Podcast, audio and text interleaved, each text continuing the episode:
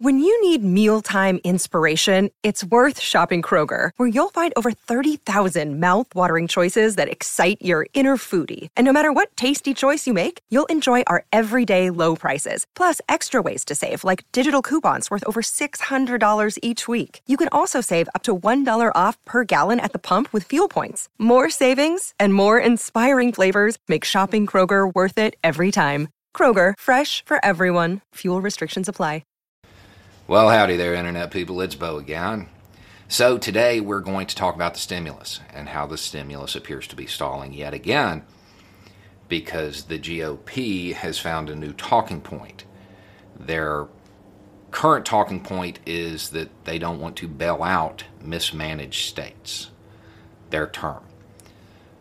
Florida's own Rick Scott has jumped on this bandwagon Florida being the state that isn't mismanaged, you know, that's the one that had the unemployment website that was so mismanaged it couldn't process anybody's claims and kept crashing. Governor DeSantis, the current governor of Florida, who is no stranger to the concept of mismanagement, um, he wouldn't take that on the chin. He wouldn't just accept that as being his fault. So he made sure to point out where the blame really belonged for the needless roadblocks and laid the blame squarely at the feet of none other than Rick Scott.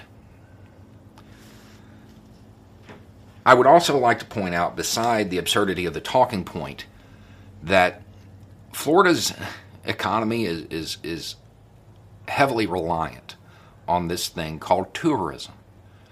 Tourism generally comes from other states. If those states fail, their economy tanks. If their economy tanks, people don't have jobs to take vacations from, which means they don't come here and spend money, which means our economy tanks. Despite the current framing coming from President Reject Trump, we don't actually have two countries, one red and one blue. We have one country, the United States. And this country decided this particular issue back in 1790 if New York's in debt, why should Virginia bear it? I mean, Florida bear it. Where's Alexander Hamilton when you need him?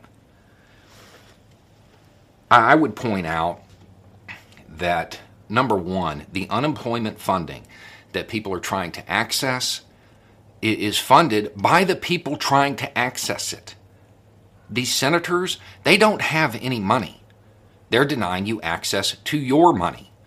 I would also point out that many of the states that are being singled out as mismanaged contribute the most to federal coffers. This comes from federal taxes. It's not like there's going to be a special tax imposed on the people of Florida to benefit those in New York. That's not a thing. At the end of the day, these states, generally more populous, were trying to respond to mismanagement the mismanagement that upset the economy, the mismanagement of the public health issue. That mismanagement originated squarely with the Republican Party at the federal level. That's where it came from.